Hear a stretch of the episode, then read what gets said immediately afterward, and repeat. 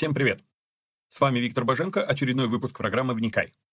Пока подключаются зрители, повторим принципы этих передач.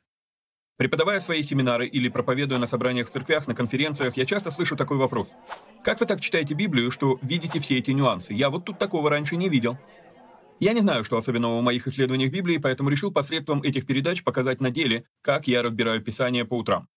Другими словами, не стоит воспринимать эти передачи как конечное учение. Цель этих эфиров только показать, как можно разбирать Писание, ознакомить с известными мне версиями и выдвинуть свои. При этом предупреждаю, что эти передачи могут быть опасны, так как могут выдвигаться еще сырые, невыверенные идеи. Я дерзаю их озвучивать, потому что хочу, чтобы мы все восстановили навык размышлять, а не тупо верить всему, что смогли нагуглить, прочитать, чтобы перестали слепо доверять чьим-то мыслям. В этих эфирах за беспрекословный авторитет воспринимаются только 66 книг канона Священного Писания.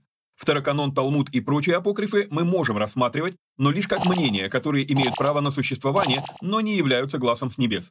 И да, я отдаю себе отчет, что и сами эти передачи тоже по своей сути апокрифичны. Передачи выходят в прямом эфире, но, возможно, вы смотрите их в записи, и у вас возник вопрос, который не смогли задать во время трансляции. Задать вопросы можно в специальной группе в Вайбере. Чтобы в нее попасть, напишите мне в личку, на Facebook или в ВК. Кстати, если вы смотрите эти передачи в записи, а не в прямом эфире, то хочу подсказать, на YouTube можно ускорить воспроизведение. В прямом эфире я говорю довольно медленно, поэтому в записи можно смело ставить скорость в полтора раза быстрее.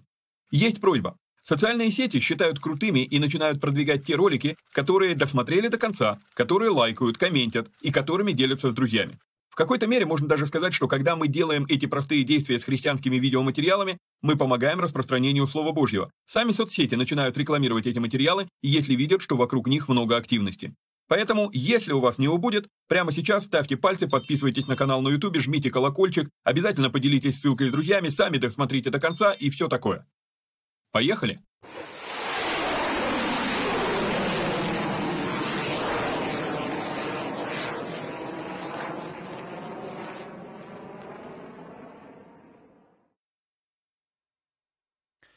Хорошо.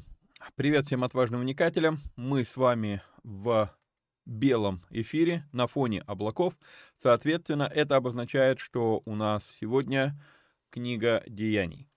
А, я уже сбился со счету, который раз я пытаюсь записать этот эфир, и каждый раз, когда я а, делал а, ну, записи, они мне не под, ну, они меня чем-то не устраивали, что-то мне не, не под, ну, как бы, короче, я был не удовлетворен получившимся материалом.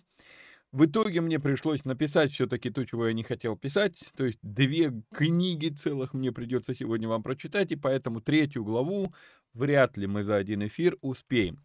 Вот, но поэтому будем поторапливаться. Как обычно, у нас есть объявление, значит, а, мы а, бытие, а, разбор выкладываем на каналах на Яндекс.Дзен, на Рамбл и на Рутубе. А, ссылки будут прикреплены под этим видео, в, либо в описании, либо в первом комментарии. Вот. Помимо этого, наши подкасты можно, а, ну, наши передачи можно слушать в виде аудиоподкастов. И для того, чтобы выбрать себе удобную, удобную платформу для прослушивания, пройти надо вот на вот эту ссылку. А, по этой ссылке bajenko.mave.digital. И там выбрать удобную для вас платформу. В принципе, можно прямо на Mave слушать, если вы слушаете там с компьютера. Я не знаю, может быть, у них даже приложение для для смартфона есть, не знаю.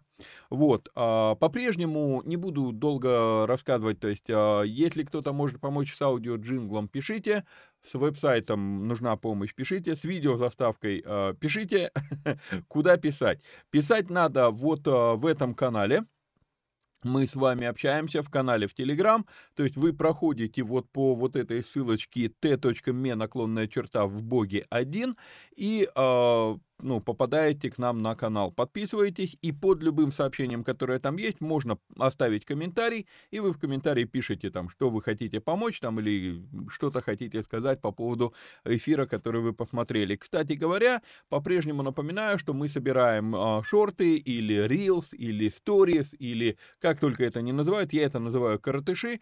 А, короче, если какая-то мысль, сказанная, допустим, в этом эфире, вам понравилась, и вы смотрите, что ее можно вырезать, и она она получится минута или полторы, то вы просто пишете эфир такой-то, минута такая-то. Все, я понимаю, что это для коротыша, я вырезаю, делаю вертикальное видео из этого и так далее, и так далее. И, и как бы получается а, очередной коротыш, который можно выложить куда-то в социалки для того, чтобы рекламировать, собственно, наши передачи. Вот. Э, что еще сказать? Еще скажу, что было бы неплохо, если бы вы а, поддержали наши передачи, поддержали их материально. Огромное спасибо тем, кто это делает, а тем, кто хочет это делать, вот на вот этот номер телефона, плюс 7 999 832 02 83 можно сделать перевод. К сожалению, это сейчас работает только из России, вот, а из других стран, ну, у нас на сайте есть страничка, а, где можно попытаться что-то сделать, хотя не знаю, что из этого получится. Вот, но э, ссылка на эту страничку тоже будет в описании под этим видео. Ну и еще одна новость, которая теперь уже, она станет постоянным объявлением, мы открыли платный канал «Вникай премиум». Я его назвал «Вникай, Вникай премиум», я все еще выбираю, как он будет называться, но а, основная, как бы, а, основная идея этого канала — в этом канале мы начнем, а, возобновим переводы проповедей нашего любимого епископа, а, и они будут выкладываться только там. Они будут в формате аудио, чтобы вы могли их просто слушать, а, ну, допустим, в машине за рулем. Чаще всего в проповедях, ну, нету смысла там смотреть на экран, да, то есть что там, ну, смотреть, как проповедник бегает по сцене или как он стоит за кафедрой, вот, поэтому можно экран выключить, поберечь батарейку и там просто слушать как радио. Вот, вот такая вот мысль стоит за этим ну, платным каналом, премиальным каналом Вникай Премиум. Но почему я его назвал Вникай? Ну, потому что для участников этой группы я буду выдавать дополнительные материалы, дополнительные ништяки, которые по формату не входят в передачу «Вникай», но они как бы материалы, развивающие, продолжающие какие-то мысли, а, какие-то вещи, которые я вижу в Писании, допустим, мы уже прошли эти главы Библии, разобрали их во вникайках, да, или наоборот, до этих глав еще нам далеко, а я вот сейчас вижу и чувствую, что кому-то это надо передать, то есть я это буду а, выкладывать вот в этом канале «Вникай премиум». Попасть на этот канал можно а, вот по вот этой ссылочке, Значит, а, там есть возможность неделю попробовать этот канал бесплатно, а, а потом уже принимать решение, хотите оставаться или нет. То есть вот ссылочка у вас на экране, и она тоже будет в описании под этим видео, видео прикреплена. Вот, ну а теперь, собственно, можем переходить с вами к тексту. И напоминаю, да, мы, получается, долгое время не были а, в этой теме, да, в деяниях, потому что несколько подряд передач выложили по бытие, по разбору бытие. Вот, а, поэтому напомню, значит, что мы с вами успели рассмотреть? Мы с вами успели рассмотреть первое излияние Духа Святого, это Деяние, вторая глава. Также мы с вами успели рассмотреть а, первую проповедь Петра, после которой 3000 человек уверовали. Мы с вами говорили о том, что а, если внимательно смотреть на текст, то, скорее всего, это излияние было не в горнице, оно было, на мой взгляд, все-таки в храме. И сегодня мы, кстати, можем успеть, если успеем а, дойти до туда, увидеть еще одно подтверждение, что, судя по всему, первое излияние тоже было в храме. Вот, а, и, ну, события вот сегодняшние, то, что мы сегодня будем разбирать, они точно, прям четко написано, что они происходят в храме. Ну и успели с вами посмотреть зарождение и обустройство, а, скажем так, быта первой церкви, да, ранней, ранней первоапостольской церкви, да. И каждый день единодушно пребывали в храме и, преломляя по, по домам хлеб, принимали пищу в веселье и простоте сердца, хваля Бога и находясь в любви у всего народа, Господь же ежедневно прилагал спасаемых к церкви. И на этом мы закончили.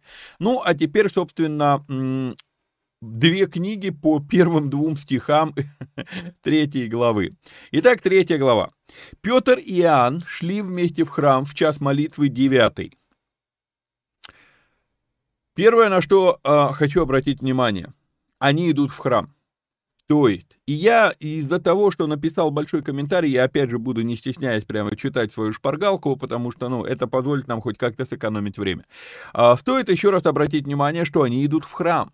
То есть, первая церковь таки не была бунтарской против устоев. И уж кто-кто, а они-то были ближе всех к Иисусу, Петр и Иоанн, это, а, ну, а, это те ну, двое из трех, которые были прям особо приближены к Иисусу. Их Иисус берет с собой а, на гору преображения. Их Иисус берет с собой ну, молиться в Гефсимании на вержении камня. То есть это особо приближенные люди. И все-таки что они делают? Они идут в храм для Минха. Мы сейчас поговорим с вами, что такое Минха. Объясню вам. Это очень-очень важная концепция э, в данном тексте и по жизни в принципе. Я пишу дальше такой комментарий. Трудно себе представить, что Эллен Лука, Лука был грек, э, или, по крайней мере, эллинист, есть некоторые дискуссии у богословов, но, судя по всему, все-таки именно полноценно грек, то есть это не еврей, выросший в греческой культуре за пределами Израиля, а именно полноценный грек. Ну, я так подозреваю. Вот, итак, я пишу, трудно представить себе, что Эллен Лука стал бы записывать это уточнение, что в час молитвы девятый можно было просто написать «Петр и Иоанн шли вместе в храм молиться». Зачем уточнять в час молитвы девятый? Тем более, что он Эллен. Это, понимаете, если бы для него это не было наполнено смыслом, то он бы это и не стал уточнять. Судя по всему, ему объяснили, что такое молитва девятого часа, или в еврейской традиции она называется минха. А, во-первых, 9 в нумерологии иудаизма – это число, символизирующее результат. И по преданиям молитва Минха, она имеет особые результаты в силу своей жертвенности. О чем речь? И дальше я пишу некоторый исторический обзор для вас. Минха – это одна из трех молитв дня, Трехразовая молитва появилась во времена Вавилонского пленения, когда храм был разрушен и народ находился в изгнании, и тогда молитва заменяет приношение. А, как получилось? Получилось так, что в храме должно было, было приноситься утреннее приношение и как раз вот это послеполуденное, послеобеденное приношение, да, вот, но храма теперь нет, храм разрушен, да и сами они находятся в Вавилоне, в изгнании, а, а Бог говорил, что жертвы приносятся только на том месте, которое изберет Господь, чтобы имени Его пребывать там, и несмотря на пророчества, которые сопровождали их изгнание в Вавилон, где им было сказано, молитесь за город, в котором вы поселены, стройте дома, э, женитесь, выдавайте детей, а, там замуж, а, там а, жените детей и так далее, для них не было это местом, которое изберет Господь, чтобы имени его пребывать там. И поэтому евреи прекращают приносить приношения, жертвоприношения. Они не, ну, у них нету жертвенника, у них нету храма, у них уже, они уже отвыкли от скинии. Мы скоро с вами в черных эфирах дойдем до этого периода, когда меня это не перестает удивлять. Бог в принципе не говорил строить храм. Он позволил построить храм, потому что у Давида была такая мечта, но это не было его желание. Но Израиль со временем, вот именно Скиния — это мобильное место поклонения.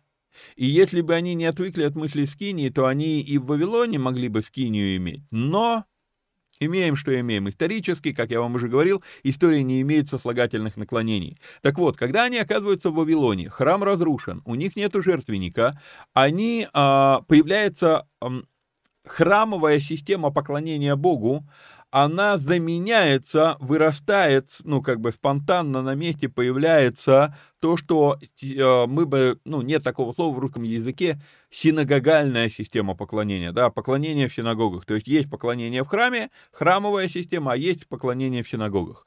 А что это такое? Это место изучения слова, это место совместной молитвы, вот.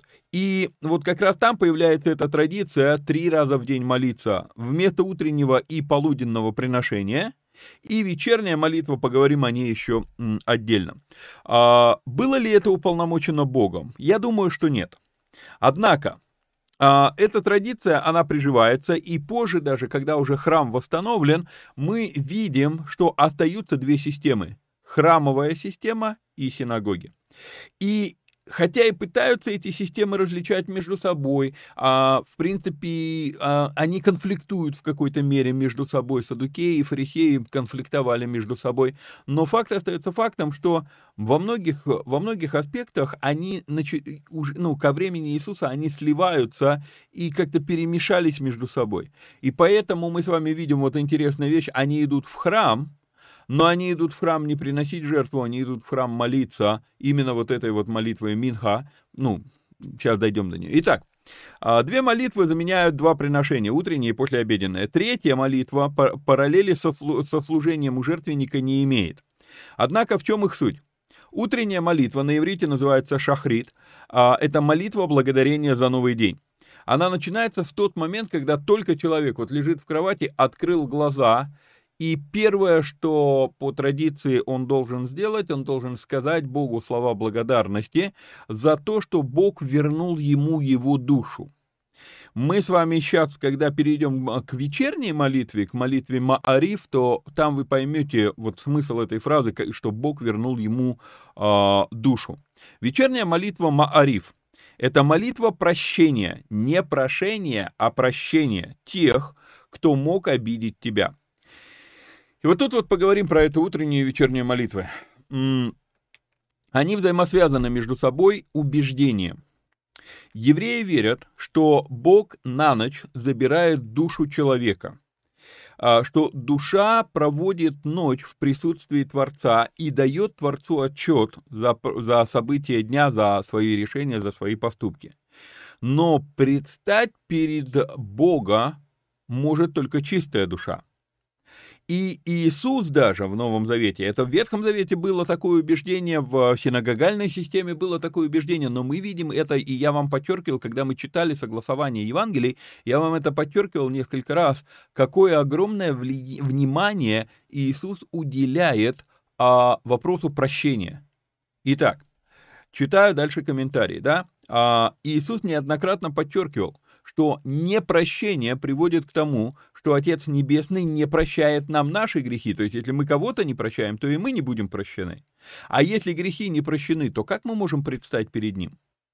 Поэтому самое важное в молитве на ночь – это простить всех и вся – а в этой молитве упоминается, говорится, что я прощаю тех, кто осознанно а, ну, грешил против меня, кто неосознанно это делал, кто даже не знал, что он грешит против меня, а, то есть а, кто специально, не специально и так далее, и так далее. То есть я прощаю всех и вся, всех и вся.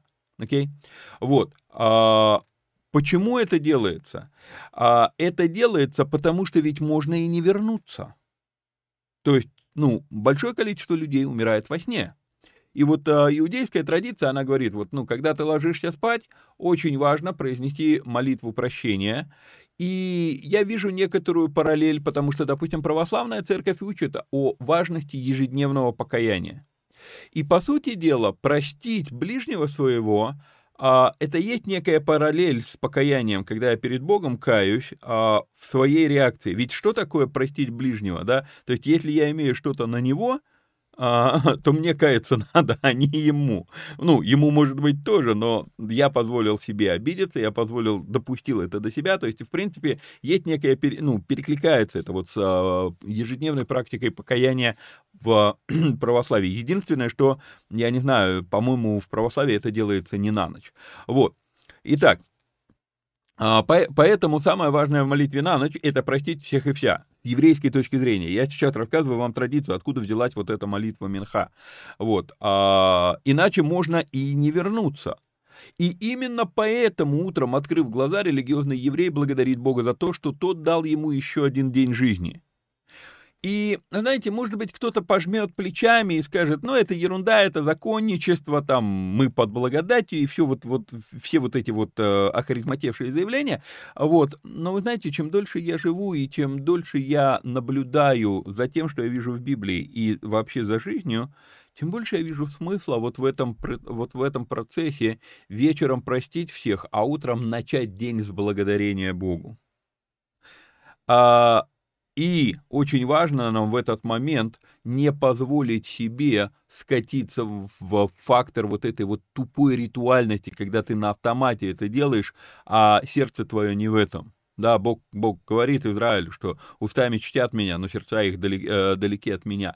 Вот, вот чтобы мы в это состояние не скатились, но вот само вот это состояние постоянно быть прощающим и постоянно быть э, в, в вот этом благодарном состоянии, это интересный ключ к тому, как проходит день.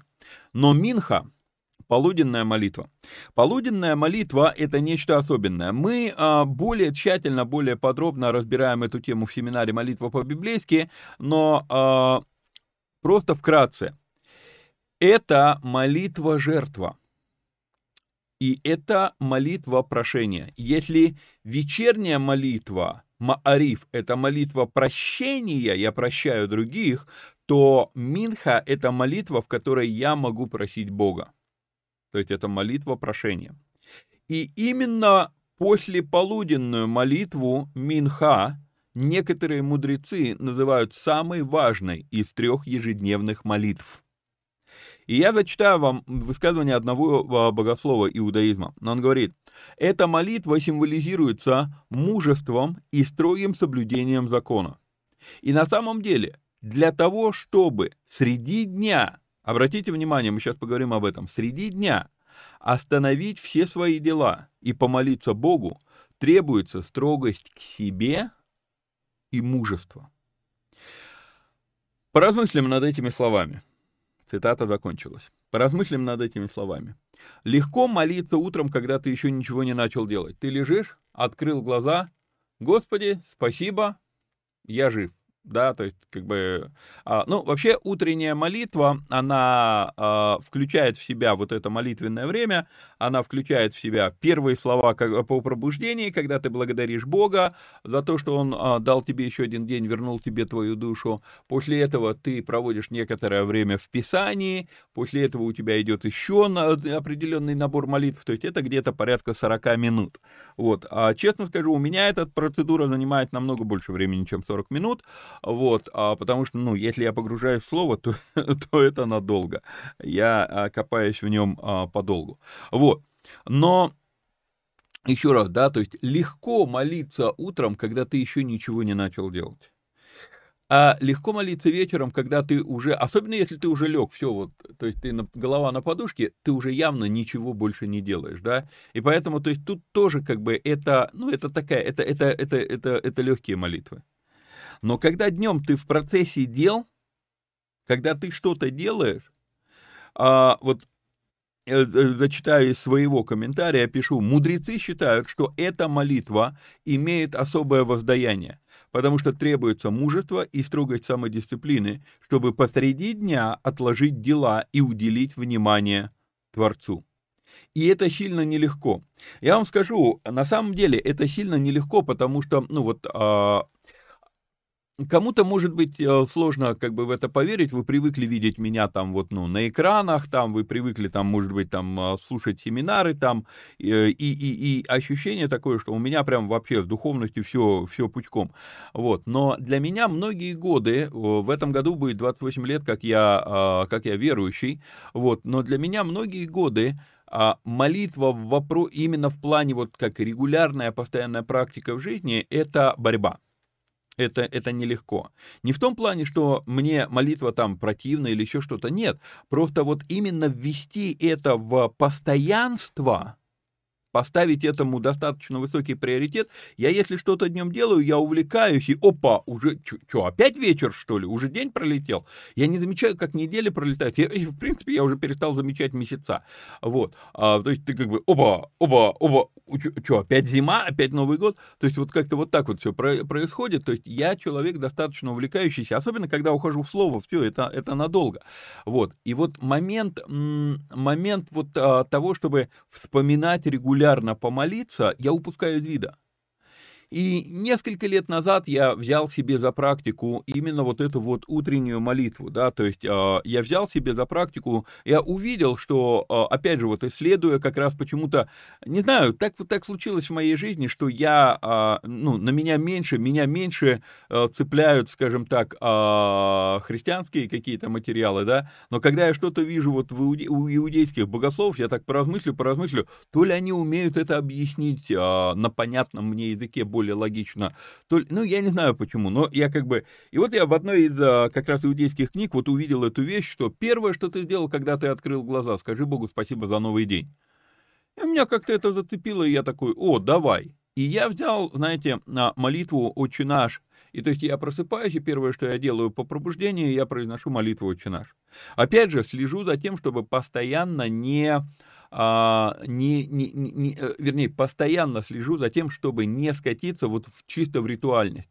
Думаю, многие из вас наблюдали и в своей жизни а, эти вещи, что можно молиться, а мозги у тебя уже понеслись там по каким-то другим делам, ты уже считаешь, что почем ты на базаре купишь, ты уже считаешь там, какая выручка у тебя будет сегодня с продаж и так далее, и так далее. То есть ты все, тебя, ну, от, а, а язык, ну, то есть он, он как бы на автомате там может что-то оттарабарить. Именно поэтому, кстати говоря, у меня достаточно а, не антагонистическое, нет, я, я понимаю и принимаю, и практикую молитву на языках, но у меня к ней довольно-таки такое скептическое отношение в том плане, что это молитва, которая, а, Павел говорит, да, разум остается без плода. То есть это молитва на автомате, которая...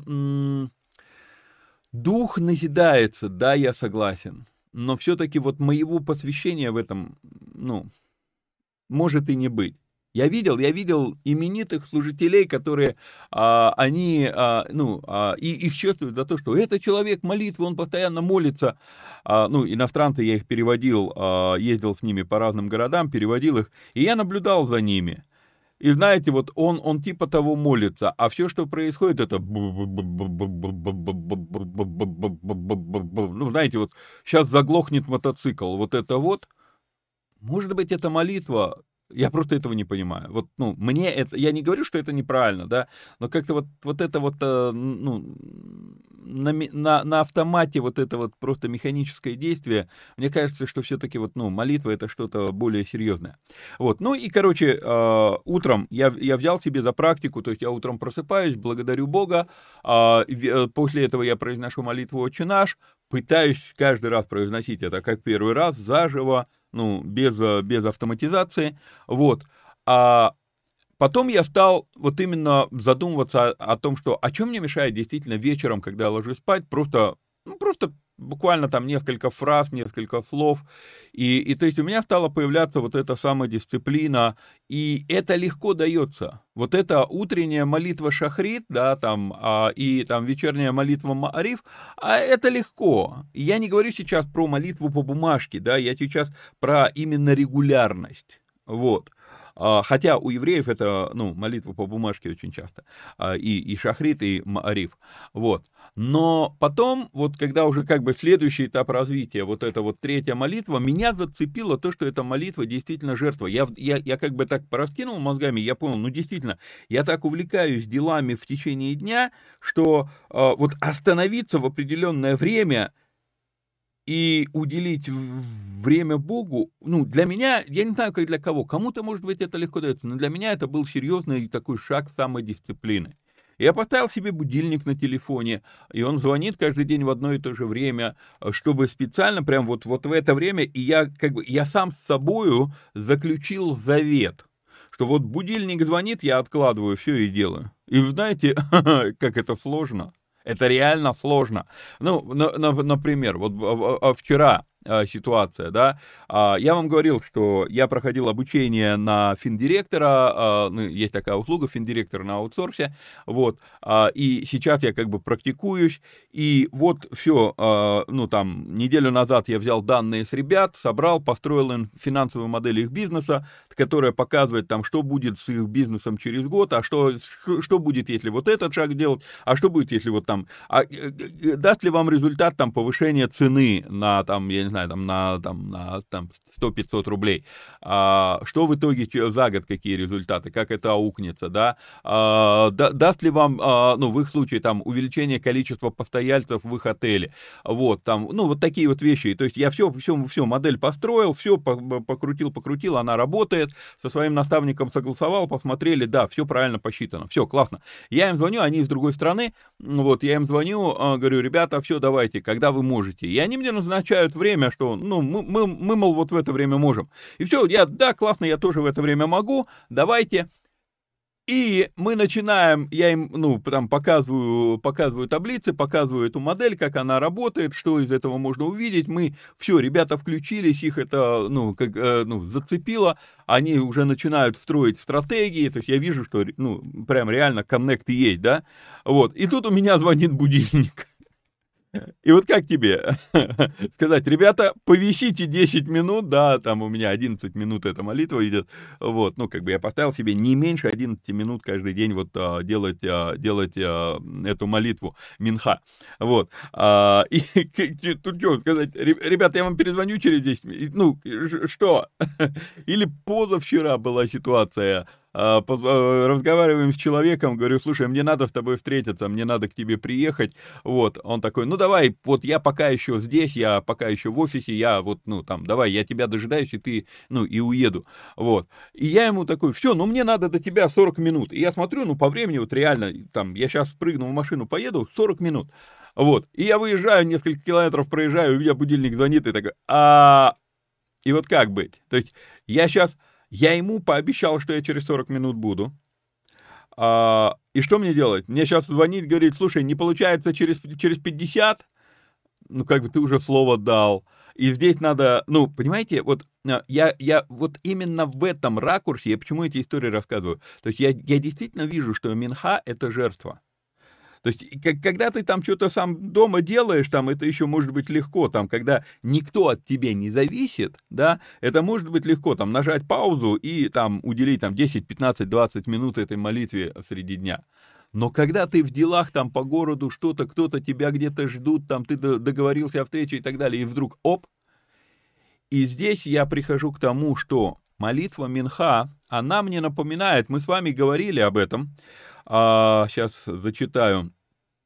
Это напоминает мне то, о чем мы говорили в десятом выпуске в Никаек, когда говорили про шаббат в книге «Бытие». Это буквально вот последний выпуск там на Яндекс.Дзен, на Рамбл и на Рутуб я вот выкладывал там буквально несколько дней назад, да, то есть, и мы там говорили с вами про шаббат. И я говорил про то, что а, если абстрагироваться от чисто иудейского религиозного, обложенного невероятным количеством понавыдуманных ритуалов а, понимания шаббата, но вот сам по себе момент шаббата — это вопрос самодисциплины. И этот момент, то есть, когда ты, а, когда ты научился, а, и зачитаю, больше требуется самодисциплины правильно перестать делать дела. Не по лени, не по безделью, а именно по почтению к Творцу. И вот когда вот этот уровень самодисциплины у тебя э, развит, дальше все остальные аспекты самодисциплины даются легко. Вот, вот есть вот этот момент, который я а, сначала, когда я это прочитал у одного равина, я такой, ну, что-то ты как-то это гонишь. Я могу валяться на диване целыми днями, и, и мне это легко дается. Но вот именно правильно прекратить дела, не по лени, не по безделью, а именно из-за почтения к Творцу, о, это уже нелегко, это, это жертва. Итак, это то, что вот а, шли они вместе. Вот это все, оно кроется вот в этой простой и из-за нашего культурного контекста мы не понимаем этого, да, поэтому для нас это пустая практически фраза, а, в час молитвы девятый, ну и что девятый, ну десятый, ну, ну двадцатый, какая разница какой-то час. Когда ты знаешь культурную подоплеку, то ты понимаешь, что Лука записал девятый не зря, это не просто так записано. И еще раз, да, 9 в а, иудейской а, нумерологии символизирует результат. Это молитва, которая приносит результат. И именно поэтому мы еще будем говорить с вами, а, разбирая дальше эту главу, именно поэтому в Минха, в этой молитве, можно просить не в утренней молитве, не в вечерней молитве, а в Минха. Ты принес жертву, теперь ты можешь просить. Поговорим еще об этом. Итак, второй стих. «И был человек, хромой от чрева матери его, которого носили и сажали каждый день при дверях храма, называемых красными, просить милостыни у входящих в храм». Здесь у меня тоже целая книга написана по второму стиху, поэтому буду просто опять же читать.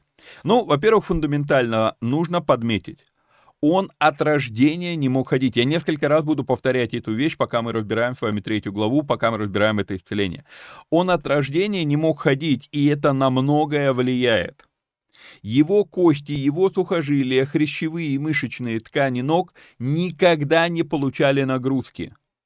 Вот когда ребенок может, ну, нормально, э, как сказать, полноценный или как э, здоровый, я не знаю, как это правильно, политкорректно сформулировать, да, но вот когда ребенок может ходить, и он начинает ходить, это еще маленький вес. Сколько там ребенок в это время весит? Там 8, 9, 10, там, не знаю, 11 килограммчиков, да?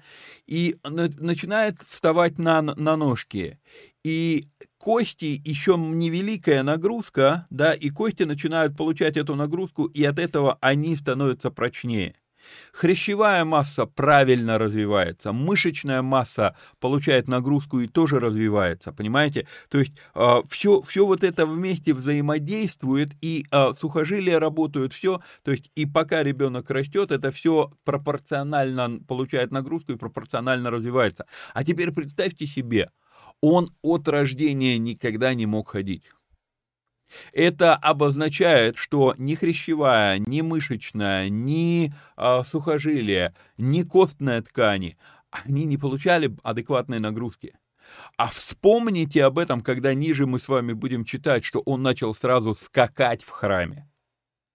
То есть это делает чудо абсолютно, абсолютно, абсолютно сверхъестественным событием.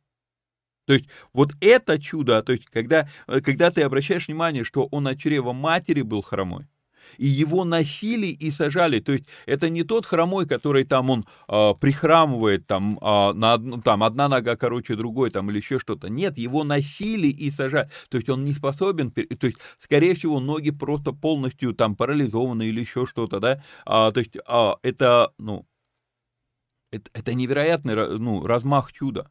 То есть это особое исцеление. И Хочу подметить, у нас это переведено, что ворота красные, а, двери храма, называемые красными, а вообще в оригинале прекрасные.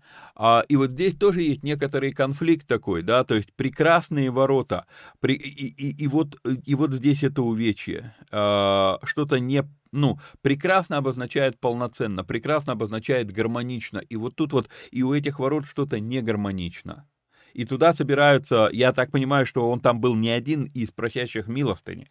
То есть вот а, ворота прекрасные, кто-то говорит, что это женские ворота, поэтому их так называли, то есть через эти ворота, а, это были единственные ворота, через которые женщинам можно было входить. Мужчинам можно было входить и через эти, и через другие, а вот, ну, женщинам только через эти, может быть, но, но факт остается фактом, да, вот само по себе название, прекрасное, гармоничное и вот, вот это вот.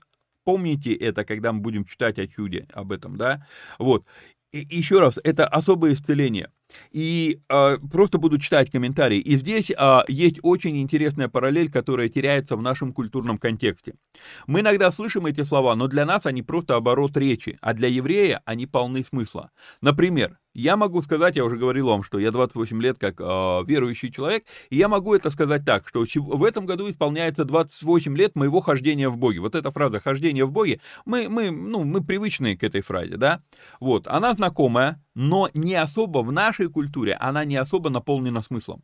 Но для еврея слово «хождение», «ходить», это очень тесно, это слово очень тесно связано с, с его уровнем духовности. И то, что этот человек не мог ходить, обозначало, что он лишен духовных преимуществ каких-то. Много есть различных увечий, но неспособность ходить в еврейском уме, вот слово хождение, восходить в Иерусалим, это значит идти к Богу, приближаться к Богу, идти к Богу, да, а Енах ходил с Богом, да, вот, вот, вот отсюда берутся вот эти вот, а, ну, особо трепетное отношение к слову «ходить». То есть слово «ходить» — это сразу слово с глубочайшим духовным подтекстом для еврея. Окей? Okay? То есть у нас это как бы, ну так, ну, да, я вот столько лет там хожу с Богом. Ну, окей, ну, как бы образное метафорическое высказывание все. Но для них нет. То есть это, э, то, что он ходить не может, ладно другие вещи, но то, что он ходить не может, что-то запредельное с ним произошло. Что же это за причины, привели его к такому состоянию, что он не может ходить. Ведь для еврея это значит быть не в состоянии ходить с Богом настолько, что уже не можешь и физически ходить. Да? И он находится у дверей в храм, то есть он близок, но войти не может. Ему запрещено туда входить, потому что, ну, Писание запрещает увечным, вернее, а, мы чуть позже будем с вами говорить об этом еще, что в книге Левит а, увечному левиту запрещено приступать к служению. но потом, ну, с годами просто в, в иудейском мировоззрении произошло, произошел перегиб, что вообще ничто увечное не может войти на территорию Скинии или на территорию храма. Там немножечко не об этом, но они максимизировать любили, то есть э, преувеличивать и так далее. То есть это было прям, ну и по сей день это очень сильно развито у них. Вот. Кстати, на этом строится именно хаси, хасидизм. А, да, по-моему, хаси, хасидизм, если я не, не, не ошибаюсь. Вот. Итак, что же произошло в его жизни, что он не может ходить? Знакомый, наверное, вопрос, и мы сейчас поговорим об этом. Однажды я услышал вопрос, который задал служитель со сцены, но потом не дерзнул на него ответить. Именно по этой, по третьей главе Деяний. Если он был хромым от рождения, его приносили туда просить милостыню, Слишком велики шансы, что Иисус проходил мимо него по пути в храм неоднократно. Почему Иисус его не исцелил? И ответа так в той проповеди не прозвучало, но вопрос я запомнил. И а, дальше я пишу в своем комментарии. Позвольте озвучить вроде очевидную, но жутко дискомфортную мысль. Иисус исцелил далеко не всех больных, которые были в его время в Израиле. То есть, когда я это говорю, то такой сразу, а, ну, логично, но вот а, пока, пока не, не подчеркнешь эту мысль, она в голове как бы, ну, э, наше понимание того, что явно он исцелил не всех, оно а, противоречит нашему ожиданию, но он же целитель, и он как бы вот а, внутри есть некий такой когнитивный диссонанс между пониманием здравого смысла и ожиданием, ну он же Иисус, да, вот. И я пишу, да, Иисус исцелил далеко не всех больных, которые были в его, в его время в Израиле. Но речь даже не об этом. Речь сейчас о том, что есть болезни, э, и здесь нам придется поговорить на больную тему, животрепещущую, вызывающую много ссоров, ссор, скандалов, э, споров, особенно среди сторонников молодых течений протестантизма. Настолько болезненная эта тема, что один из ныне, сегодня это известный служитель харизматических церквей, вот, а, но как-то давно это произошло, я как бы знал его еще до того, как ну, он стал именитым, знаменитым, вот, и а, когда-то в, ди, в диалоге как раз на тему исцеления, и когда человеку, этому служителю, он тогда уже был служителем, и ему когда показывали, что есть места в Библии, где не все исцелены были, или где есть места в Библии, которые я вам сейчас покажу, что Бог говорит, что Он будет посылать болезни, там и так далее, и так далее, и этот служитель ответил такой, э, в дискуссии он ответил таким образом, некоторые места в Библии я бы вообще заклеил. Это настолько... Современное богословие, в некоторых течениях оно не готово к тому, что я сейчас буду показывать и рассказывать. Но все-таки поговорим на эту болезненную тему для церкви. Болезни, их причины и аспекты исцеления этих болезней. А, на самом деле, я бы сказал так, то есть наша проблема восприятия этой темы, она не столько даже в богословии, сколько в том, что мы иногда забываем, что есть, ну, допустим, в русском языке, не только в русском, во всех языках, наверное, есть такое понятие, как амонимы. Что такое амонимы? А слово звучит одинаково, но имеет разный смысл. Если я вам сейчас скажу слово «ключ», о каком ключе вы подумали? Я имел в виду гаечный ключ, разводной, Ключ от двери? Музыкальный ключ? Кодовый ключ? Или шифровальный? А там еще можно кучу разных значений найти а, для слова ключ. Понимаете? А, и когда ты вот так вот ну, смотришь на это, то ты понимаешь, слово звучит одинаково, но это может быть разное, разное, разное, разное, а, ну там, а, это могут быть абсолютно разные предметы, а называются одинаково, все это ключ. Понимаете? Вот. Я подозреваю, что нечто подобное происходит и в Писании. Мы в Библии видим это слово, слово болезни, или название разных болезней, там проказа, например, будем сейчас говорить про нее. Вот, а мы это видим нередко. Но обращаем ли мы внимание на то, что причины этих болезней в Библии довольно разнообразны? И я дальше, чтобы никого, я специально прям вот долго вы, выпис, ну, вы, вылизывал этот текст, чтобы никого не обидеть, поэтому позвольте, я просто вам его зачитаю. Да, есть болезни, которые напускает сатан, например, как было с проказой Иова. Однако проказа Мариами была наслана Господом. Числа, 12 глава, 10 стих. Конкретно мы это видим там. Болезнь одинаковая, и там, и там была проказа, а причины разные. Вау. Или откроем с вами второе паралипоменон, 21 а, глава, 18 стих. А после всего этого поразил Господь внутренности его болезнью неизлечимую. Бабам. Или Второзаконие, я уже слышу, как некоторые из вас говорят, вот Ветхий Завет. Я вам сейчас и новый покажу, ребята. Ну, подождите, терпение. Просто здесь это прямым текстом написано. «Поразит тебя Господь проказую египетской, по чечуям, коростую и чесоткую, от которых ты не возможешь исцелиться». И дальше сумасшествием, слепотою, оцепенением сердца. Вау! То есть может быть и так. И таких мест в Библии немало. И наша ошибка заключается в том, что мы тут же начинаем кидаться в крайности.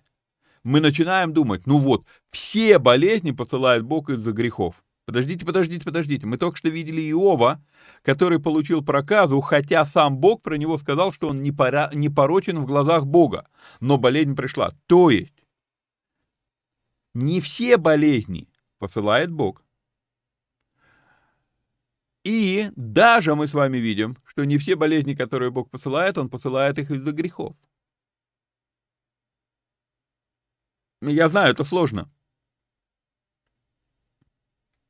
Итак, наша ошибка в том, что мы сразу же кидаем все в крайности, думая, что все болезни посылает Бог из-за грехов. Но мы же только что видели Иова. Про него сам Бог сказал, что он не порочен в глазах Бога, но болезнь пришла. Итак, что нам важно понимать? Что причины болезни могут быть разными, Например, неправильный образ жизни. Люди с распущенными сексуальными нравами Люди с распущенными сексуальными нравами имеют великий шанс подцепить что-либо. И тут дело вообще не в том, что их кто-то наказывает, а, простите меня, но в собственной безмозглости. Понимаете? Или люди, которые злоупотребляют сладким. Да, это приводит к избыточному весу, а избыточный вес может сказаться на проблемах внутренних органов или на проблемах опорно-двигательного аппарата. Э, ну, причем тут это, конечно, через десятое колено можно сказать, что это там какое-то наказание за грех, там, обжорство там и так далее, но, ну, да, можно быть проще вот, в этом плане. Вот, но, читаю дальше, но есть и откровенно странные причины. Например, слепой из Иоанна 9 глава. Иоанн, я вам говорил про, новую, про Новый Завет, я вам покажу. В Новом Завете мы с вами видим, проходя увидели человека слепого от рождения. Ученики его спросили у него, Рави, кто согрешил, он или родители его, что родился слепым. Видите, они сторонники того учения, что, ну, а в иудаизме это распространенный был взгляд, что, ну, болезнь — это, ну, следствие греха.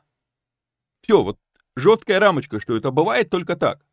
А Иисус что отвечает? А Иисус говорит, не согрешил ни он, ни родители его, но это для того, чтобы на нем явились дела Божьи. Бабам! В смысле? И кто-то скажет здесь, что это за Бог такой? Из-за него человек столько лет мучился. Внимание, вопрос. А кто вам сказал, что он мучился? Задумайтесь. Мучается человек, когда он что-то теряет. Этот слепой, он слепой от рождения. Он не знает, чего он лишен. Он не знает, чего, ему не с чем сравнивать. Понимаете? Были неудобства, но были ли эти неудобства мучениями, это вопрос. Я неоднократно общался с людьми с разными степенями инвалидности, и я заметил, что это мне мучительнее смотреть на них, чем им жить с этим. Понимаете? То есть они живут с этим и не, ну, как бы, они другого не знают. Я э, относительно недавно общался с людьми, э, ну, э, ДЦП ну, они уже взрослые, но детский церебральный паралич. Они себя другими не помнят. И я с ними разговариваю, и я, я замечаю, что мне как-то, ну, а, я глаза отвожу, мне как-то, ну, а, неловко с ними, ну, смотреть на них, э, какой-то внутренний вот это вот а, дискомфорт, а он смеется такой весь радостный, все. И при этом абсолютно спокойно он мне говорит о том, какие у него ограничения в жизни. Вот это я не могу, вот это я не могу. Но он мне потом начинает рассказывать, ну, в одной, в одной церкви я встретился тоже человек, ну, на взгляд, наверное, ну, явно за 40, да, а он с ДЦП, и он мне когда стал рассказывать, какими бизнесами он руководит, я сижу и думаю, ну, про себя, кто, кто из нас больной? У человека, ну, я вижу по его одежде, он хорошо одет, все, то есть я понимаю, что он не просто руководит бизнесами, у него получается. Я как бы, ну, ну, и, и я там со своим, с этим небольшим бизнесиком, который меня в минуса вводит, и я... И, ну, понимаете? Поэтому кто нам сказал, что мучается этот человек? Это мы мучаемся, смотря на них. А они просто не знают, что может быть иначе. И поэтому здесь вот этот вот вопрос для меня, а, я, я пишу это так. Я общался с людьми с разными степенями инвалидности и заметил, что мне мучительнее смотреть на них, чем им жить с этим. Поэтому не стоит транслировать свое непонимание этих людей в гнев на Бога. Почему я так говорю? Да потому что люди такие, да что это за Бог такой? Вот там человек всю жизнь мучается. Ты, то, что ты не его не понимаешь, ты не, при, не превращай в, в какие-то предъявы Богу. Идем дальше. А, еще примеры. Теща Петра болела горячкой. И дело запросто могло быть в том, что просто не надо было выходить потной на сквозняк. Я могу себе представить, она стирала, вся мокрая, вышла, ну, повесить на сквозняке, ее продуло, все, свалилось горячкой. Запросто. Понимаете? Вот. А, это другая, и это, и это причи, причина этой болезни вполне себе естественная. Однако посмотрим, например, Элимы Волхва. Это у нас книга Деяний. Мы скоро до туда дойдем. Деяния, 13 глава, 11 стих. Это заявление Павла. Ну, тогда еще Савла. Да, здесь сказано Савол, он же Павел, исполнивший Духа Святого, и устремив на него взгляд, сказал, там, то еще пятое, десятое, ты сын дьявола, там, и так далее, да? И он говорит, и вот ныне рука Господня на тебя, ты будешь слеп, и не увидишь солнца до времени. Благо, что до времени. И вдруг напал на него мрак и тьма, и он, обращаясь туда и сюда, искал вожатого. Понимаете? Русским по белому в Новом Завете мы видим болезнь, временную, слава Богу, но болезнь как кару Божью. Я уже не говорю сейчас за Ананию и Сафиру. Я не говорю за историю из 1 Коринфянам 5 глава, где Павел говорит, опять это, опять Павел, он говорит, я уже решил, предать этого человека сатане во измождение плоти. То есть что-то будет с его плотью происходить.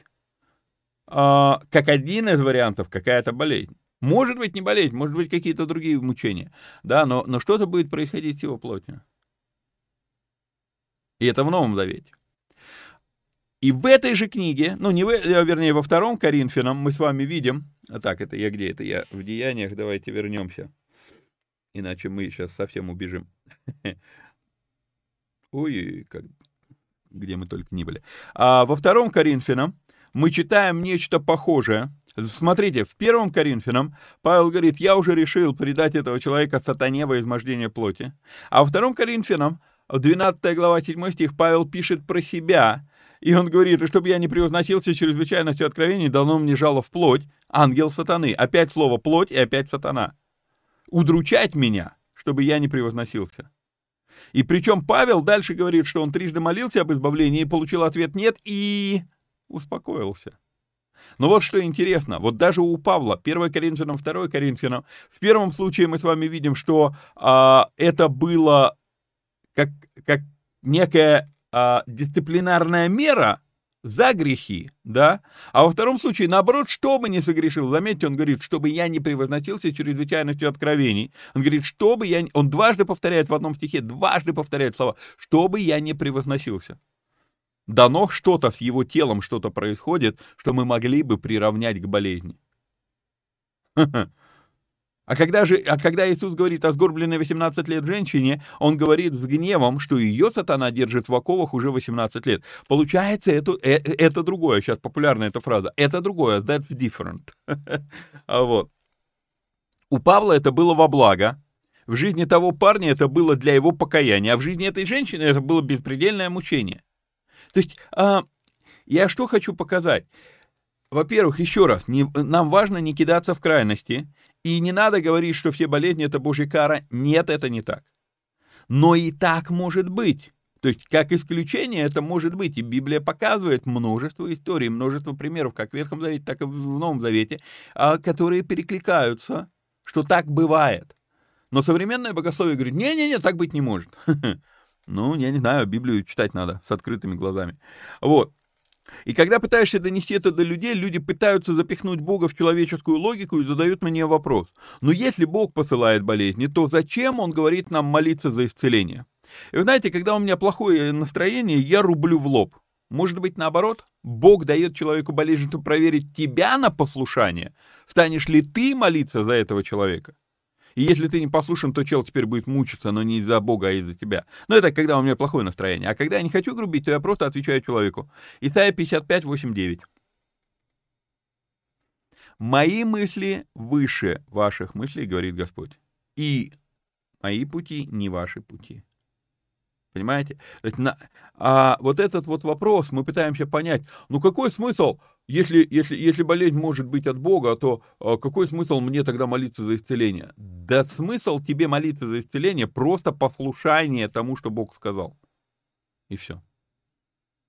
И все. У меня нет сейчас времени возвращаться с вами в а, книгу «Исход», где Бог говорит, я дам вам манну небесную, чтобы проверить, будете ли вы исполнять Слово Мое, и так далее, и так далее. Сколько таких мест в Библии есть?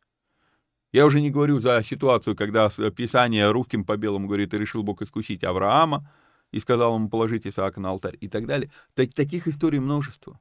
И все они построены в одной линии. Бог воспитывает твой характер. Иногда это могут быть и болезни. Иногда это могут быть болезни, как у Иова, про которого там сам Бог говорит, что это было ни за что, а иногда это может быть и за что, для того, чтобы, как в ситуации, когда Павел говорит вот про этого парня в первом Коринфянам, он, ну, он говорит, что, ну, чтобы он обратился, и, судя по всему, во втором Коринфянам он уже пишет, теперь, когда он покаялся, поторопитесь принять его. Мы, мы, мы, мы пытаемся как-то все это уравнять. Вот знаете, вот нам нравится, что все квадратно-гнездовым методом. Газон подстрижен. Все должно быть, все травинки одной высоты. А Библия не такая книга. И здесь есть разные примеры. Итак, если мы посмотрим на причины болезней, то тут может быть Бог, может быть сатан, могут быть бесы, могут быть наши вредные привычки или просто даже просто экология. Но даже когда мы говорим Бог, вот в этом списке, тоже важно различать, с какой целью. Где-то это действительно кара, как Анания и Сапфира, где-то это воспитательная мера, Марьям, где-то, чтобы явились дела Божьи, а где-то, ну и давайте наконец-то мы вернемся к этому хромому от рождения. Вспомните, это мы с вами увидим в начале 4 главы, его исцеление послужило к спасению пяти тысяч человек. И вот именно поэтому я вспоминаю, как Иисус сказал в, в Иоанна, э, какая там, 8 или 9 глава, когда, а, э, когда Иисуса спрашивают, кто согрешил, он говорит, никто не согрешил, это чтобы явились на нем дела Божьи. Вот с этим, вот с этим человеком, который был хромым от рождения, я не удивлюсь, если это то же самое, чтобы явились на нем дела Божьи. Именно поэтому Иисус мог проходить мимо и не исцелить его, потому что, будучи всеведущим, он знает, что будет момент, когда его исцеление приведет к покаянию большого количества людей. Пять тысяч человек в результате этого чуда исцеляются. Но это еще не все, что есть в этом, а, в этом стихе. Традиция учит, что если ты хочешь, чтобы на твою просьбу ответили, надо сначала ответить на просьбу других. Поэтому на входе в храм, куда люди шли просить Бога, и напомню, именно молитва Минха предусматривает обращение к Богу с прошениями. Так вот, Именно поэтому к этой молитве выносили ко входу в храм нуждающихся. Ну, кого-то выносили, кто-то сам приходил, вдовы, допустим, могли сами, наверное, приходить, ну, если увечья нету, то что и мешает. Именно эта молитва Минха включает в себя прошение Богу о наших нуждах, но прежде ответь на нужды других. И здесь надо понимать очень важную вещь. В культуре Ветхого Завета а, роль милостыни, она огромна. И я уже задавался этим вопросом неоднократно а, и на семинарах, и в разборах, а, когда мы разбирали с вами Пятикнижье. Мы будем это с вами разбирать в книге притч, самый яркий пример. Дающий бедному дает займы Богу, и Бог воздаст ему за благодеяние его. У меня возникает вопрос, окей, если Бог все равно собрался возда... ну, что-то ну, с небес, какое-то обеспечение давать, я тут зачем? Бог может напрямую дать нуждающемуся но почему-то он хочет, чтобы я дал нуждающемуся, а Бог мне воздаст за благодеяние. Так ну дай напрямую, я зачем тут? И чем больше я над этим размышляю, тем больше я прихожу к выводу, что а, по факту все вот эти ситуации, они предусматриваются в плане чисто для того, чтобы у меня была возможность поучаствовать в великих делах Божьих. Бог может напрямую обеспечить этого нуждающегося человека. Бог может и напрямую и без моей молитвы исцелить этого больного. Но Бог хочет, чтобы у меня была возможность принять участие в его действии. Именно поэтому а, э, очень часто слышу эту фразу «нам не нужны посредники между мной и Богом, мы тут все новозаветные верующие, такие все и так далее, и так далее». А вы знаете, сколько я читаю Библию, я столько вижу, что Бог двигается через посредников. Вот что хотите, говорите. Но я это вижу как в Ветхом Завете, так и в Новом Завете. Бог мог напрямую говорить к каждому, но почему-то говорил всего лишь к 12, э, к 12 ученикам. Остальным он, а, что, что сказано? Им дано знать в притчах, да не обратятся и не уверуют. Мы с вами это разбирали при согласовании. А Бог предпочитает двигаться через посредников. Это определенный аспект нашего смирения. И их смирения в том числе. Так вот здесь вот момент. В культуре Ветхого Завета роль милостыни огромна. Просить милостыни не было позорным делом. В культуре Ветхого Завета к этим людям отношение даже с некоторой степенью почета в том плане, что это вот этот бедный человек, он помогает мне, ну, нуждающийся, да, не всякий, не всякий бедный нуждающийся, да, но вот этот нуждающийся человек, он помогает мне остаться человеком, видеть нужды других, не быть эгоистом и так далее, и так далее. Понимаете? То есть это, ну, не то, что прям реально почетная роль их в обществе, но их роль, она не позорная. Вот именно в культуре, а, в культуре Ветхого Завета их роль не позорная, и это тоже надо а, понимать. Это был, я дальше пишу в комментарии, это был самим Богом предусмотренный механизм самосмирения для имущих, а не для неимущих. Еще раз, это был Богом предусмотренный механизм самосмирения для имущих, а не для неимущих. Когда говорится в Здаке, от Здаке о милостыне в Пятикнижье, например, в Второзаконие 15 глава 15 стих, то там уточняется, что милостыня делается для того, чтобы ты мог помнить, что и ты был в рабстве в Египте. Именно поэтому это вопрос самосмирения. Понимаете? И а, вот этот вот а, момент самосмирения в том плане, что я вижу нужды этих людей. Я вижу, в чё, ну, я, я, я вижу людей, которым я могу помочь. И это, ну, это тебя автоматически смиряет. Я не помню, кто из древних отцов православной церкви. Я как-то слушал аудиокнигу, и, и к сожалению, я не, даже не запомнил, как книга называлась, и, а, ну, и не запомнил, кто сказал. Там было много разных высказываний а, разных православных отцов, и один из них сказал такую интереснейшую вещь, что творящий, творящему милостыню важно видеть того, кому он творит милостыню. И тот, кому творят милостыню, ему важно видеть того, кто ему творит милостыню. И дальше он объясняет. Для нуждающегося это, э, ну, это нужно, чтобы знать, за кого возносить молитвы Богу. Но для дающего милостыню это вопрос его смирения, его кротости, это вопрос его духовных ценностей. Это вопрос того, что э, вот когда ты творишь милостыню, это лишает тебя гордыни. Это очень интересная мысль. И вот, вот а, ну, к сожалению, мы с вами увидели, э, ну, успели пройти всего два стиха. У меня недавно был рекорд, что я а, один стих прошел. Кстати, тоже третья глава, как ни странно, заметьте, да. А, Бытие третья глава, а, один стих на, на передачу, да. А, вся передача на один стих ушла. Здесь у нас на два стиха ушла а, передача. Будем на этом с вами прощаться. А, придется по третьей главе делать еще, надеюсь, один эфир, вот, а, потому что а, что-то я в последнее время прям растягиваю эфиры. Вот, ну окей, ладно, а, значит, напоминаю вам, что нужно а, подписаться, лайкнуть, прокомментировать, поделиться ссылкой. Если есть такая возможность, то поддержать нас материально. Вот, а, что еще вам сказать? А, как обычно говорю, до следующей передачи. Вникайте самостоятельно. Всех вам благ и благословений. Пока-пока.